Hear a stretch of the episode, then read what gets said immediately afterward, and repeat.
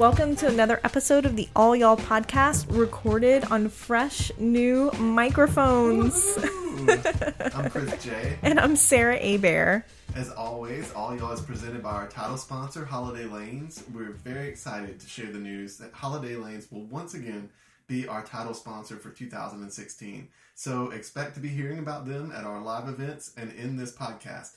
You can learn more about these awesome folks at bowlholidaylanes.com or follow them on Twitter at @holiday_lanes. Thank you so much, Holiday Lanes. The story you're about to hear is from our March 2015 live storytelling event, Ladies Night, and features storyteller Maya Lau. Speaking of our live events, we're currently recruiting storytellers for an upcoming two-night event at East Bank Theater on March 11th and 12th, 2016. The theme of these nights is Mama and Daddy. If you've got a great story that would fit into that theme, please reach out. We would really love to hear from you. You can reach us through the All Y'all Facebook page, or you can find our contact info on allyallblog.com, where you can also purchase tickets to Mama and Daddy, which are already on sale. Advanced purchase is highly recommended, as the East Bank Theater is a pretty intimate space and it will fill up quickly. Before we get into the episode, we'd like to take a moment to thank one of our podcast sponsors, ShreveportFlag.com. Will Broyles, the man behind ShreveportFlag.com, spoke with us recently about the symbols found on the Shreveport flag and what they mean. There are 18 stars on our flag for the fact that we're the 18th state in the Union. There are 3 magnolia flowers on the flag representing the Arkansas, Louisiana, and Texas states, Arklatex. And then we got these fleur-de-lis, and I don't remember that, but I think that has something to do with Henry Shreve's coat of arms or family crest or something. So we got cotton leaves on it. We've got 1836 when the city was founded, and it's a nice flag. If you'd like to learn more about the Shreveport flag or purchase one for your home, camp, barn, or van, visit ShreveportFlag.com. The All Y'all team recently visited New Orleans, and while we were there, we caught up with Maya Lau, whose story you're about to hear.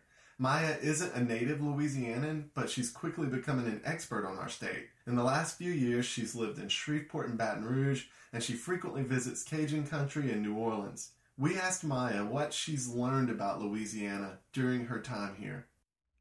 So I think that I had this idea that like almost my personality would have to change, or that I'd have to be this actor, or that I'd have to like try to appease people more, or like play. I think especially I felt like this around men who I had a lot of sources who were like, "Why are you always arguing with me, Maya?"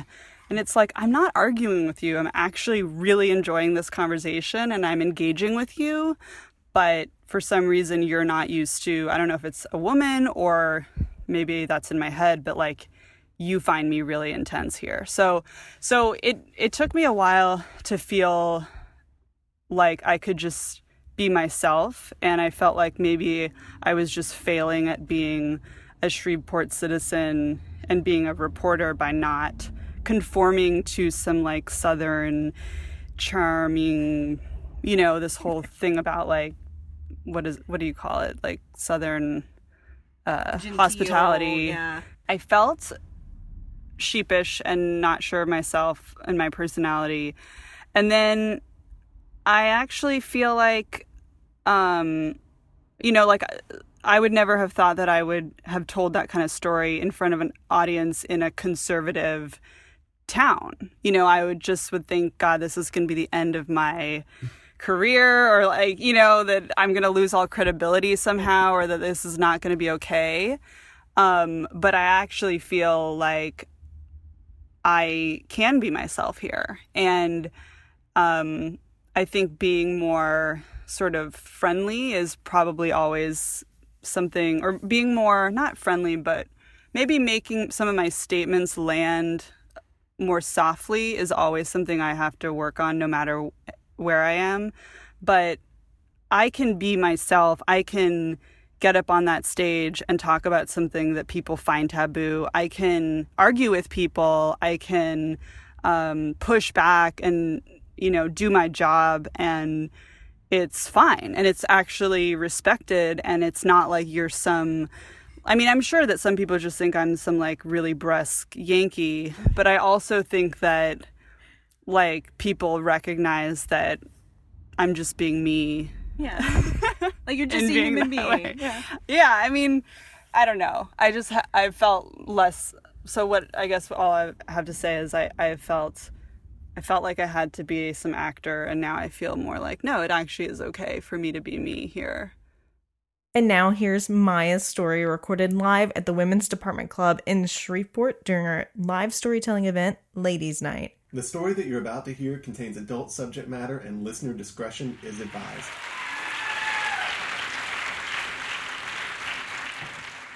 So, about 5 years ago, when I was 24 years old, I decided to join the Peace Corps. And they sent me to the West African country of Senegal. Whenever you join the Peace Corps, they really drill into you this idea of the three core tenets of the Peace Corps. And this is, number one, promote technical skills abroad. Number two, have an experience abroad in a foreign country and learn about a foreign culture. And number three, come back and tell Americans about your experience. Those are the three tenets of the Peace Corps. And they keep going over this over and over again, these three tenets. So I'm sent to this small town called Kolda in the south of Senegal. It's kind of like the Shreveport of Senegal. It's far-flung. It's a city, but it's really more like a small town. You know, I have I have my own hut. I'm living with a Senegalese homestay family. I'm speaking Pulaar with them. You know, from the time I get up to the time I go to bed, I have my own mango tree with a hammock, and I'm supposed to be teaching urban agriculture. But the sort of open secret about the Peace Corps is that none of us have any technical experience, and none of us are experts, and we're supposed to, like, you know, promote these technical skills abroad. So, you know, one example of how just, like, horribly wrong and, like, total failure of an experience it can be is that, like, I was having this amazing soaring conversation with this village chief one time, and we were like, yeah, we're gonna build this garden, and he's like wearing his long white robe. It's like probably a 20-minute bike ride into the bush from where I'm living, and it's this little village, no electricity, and he's like, yes, we want this garden. I'm like, yeah, I can get you grant money, and we're gonna do this, and we're gonna do that. And he's like, yeah, but this is all happening in my broken Pulaar, and I'm thinking that this is going well, and so I write this grant, I get this money, and then he, you know, find out he's, like, not with the program. Like, so there's all these, like, feelings of, like, you get to this place, and then it just doesn't work, and then you're back to square one. And so on top of it, the thing that people always ask me when they ask about, like, should I join the Peace Corps? I always feel like I have to tell them, like, A, it's a feeling of failure all the time. And B, there's a lot of loneliness and celibacy. And, you know, you go months at a time without having, at least I did, without having any sort of human contact with another person that wasn't, like, holding a baby or giving someone a hug, like, just, like, me in my hut alone, like, beating one out on my bed. Like, that was my, like, a huge part of my Peace Corps experience. So I just feel like I have to tell people, like, if shitting over a hole for 2 years and taking a bucket bath and, like, feeling like you're a failure and just, like, basically being celibate is, like, fine for you, then maybe the Peace Corps is for you. So I'm working at this hospital garden, and this is one of my projects. It's like this hospital garden with these women who are ostensibly sick, and I don't really know what their deal is, but they're working at the garden. The idea is that they get these vegetables, and they can sell them, and they can learn these agricultural skills. But of course, like, I'm not the expert. Like, I bring in other agricultural experts, and I'm like, you guys, like, talk about agriculture. Like, I'm just kind of here to be a catalyst, and, like, I have free time on my hands. Like, do you need any help? So it's another day of, like, my garden partners just not showing up, and I'm wondering why I'm there. I'm, like, a year in, and don't really have any accomplishments to my name. Definitely technical skills are not being taught. I'm having a foreign experience. I'm learning about a foreign culture. Senegalese people are awesome. I'm having that. But telling other Americans part about it is just mainly through my blog, which is my own way of spinning the story that, things are great and really interesting. So I'm having this really bad day in the hospital garden. And next to the garden is this house. And in this house lives this woman who is basically the OBGYN of the hospital. She's from Dakar, so she's from a 12-hour drive away. She doesn't speak Pulaar. She speaks Wolof, and she speaks French, and she's very professional and kind of aggressive. And she's from a different ethnic group than what I'm used to dealing with. And she's like, so, who are you? What are you doing here? And I tell her. And pretty soon she's like, so, do you have a boyfriend? And I'm like, boyfriend is a really strong term to use to describe the other Peace Corps volunteer that I kind of have this weird thing with, but I haven't seen him in 3 months and he's in another, no. And then she's like, do you have sex? And I maybe forgot to tell you that Senegal is a Muslim country.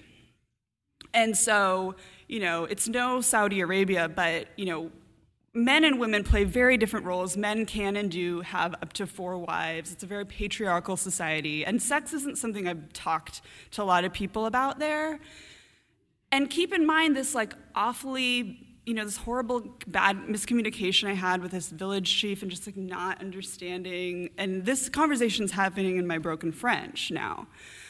So I contemplate acting the good girl and being no, I don't have sex. What are you talking about? And then I'm no, that's just not honest. Yeah, I have sex. And she's like, do you masturbate? And I'm like,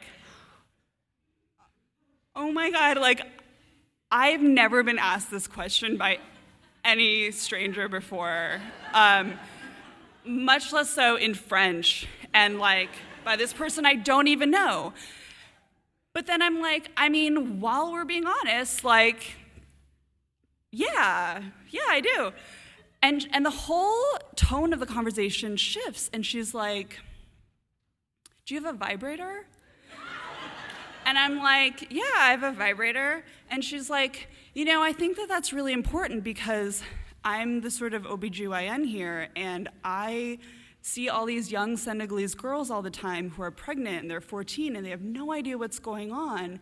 And, they kind of get involved with these boys, and they get diseases, and I think that they just don't know how to, pleasure themselves. And she's like, and sex doesn't have to involve another person. And I'm like, okay, you have come to the right place. I'm suddenly I'm the expert. And I'm okay,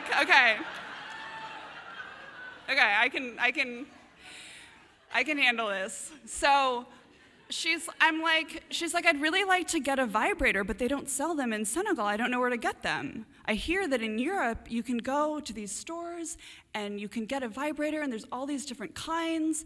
And I'm like, babe, oh my God, I can help you. And I'm like, do you? And on top of it, she's married to some Senegalese guy who's in Europe, and they never see each other. This is a common Senegalese arrangement where they never see each other. He just sends money home, and she doesn't get to marry anyone else or have sex because she's married, but she never gets to see her husband. So, what is she going to do? So I conspire. I go online to get the same vibrator I have, but a brand new one. A different color, a different, more hot pink shade of pink one. And I order it, I get this friend to send it over, and I'm like, this is awesome, And I give it to her, and it's brand new. It's, everything about it is just totally great and clean and whatever. So it's this 1-inch wide, 5-inch long vibrator. It's kind of made by like this company that wants to be the Apple computers of vibrator. It's very sleek. It's very just like, and she's kind of like, and I don't really even know this woman. I'm just like, yeah, like, and she's like, it's really small. And she kind of says it in this way that's like, and keep in mind, I have the same one. And she says it in this way that's like, this is not okay for me. Like, is this okay? Is this okay for you? And I'm like, no. And again, like, keep in mind, this is the OBGYN of this clinic. So I'm like starting to have to explain to her that it's not a dildo, it's a vibrator, and like you can external and internal and the clitoris, and you know, it's not like a replica of anything, and like I kind of like explained to her basically, you know, how to use it. Like we don't get out our hand mirrors or anything, but like I mean so she's like, thank you.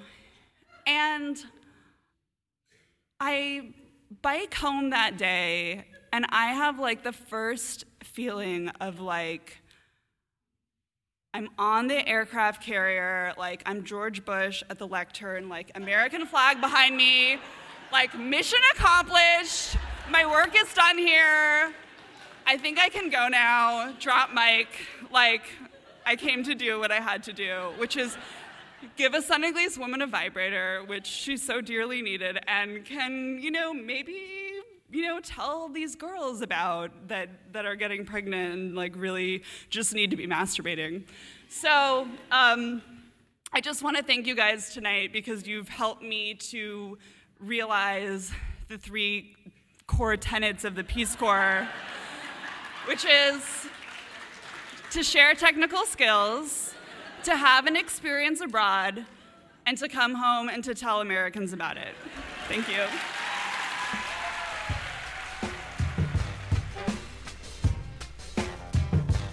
Thanks for listening to another episode of the All Y'all Podcast. If you enjoyed it, please share it with your friends on Facebook, on Twitter. You could go to their house and actually like plug in allyallblog.com into their computer, and you guys could get around it and listen to it.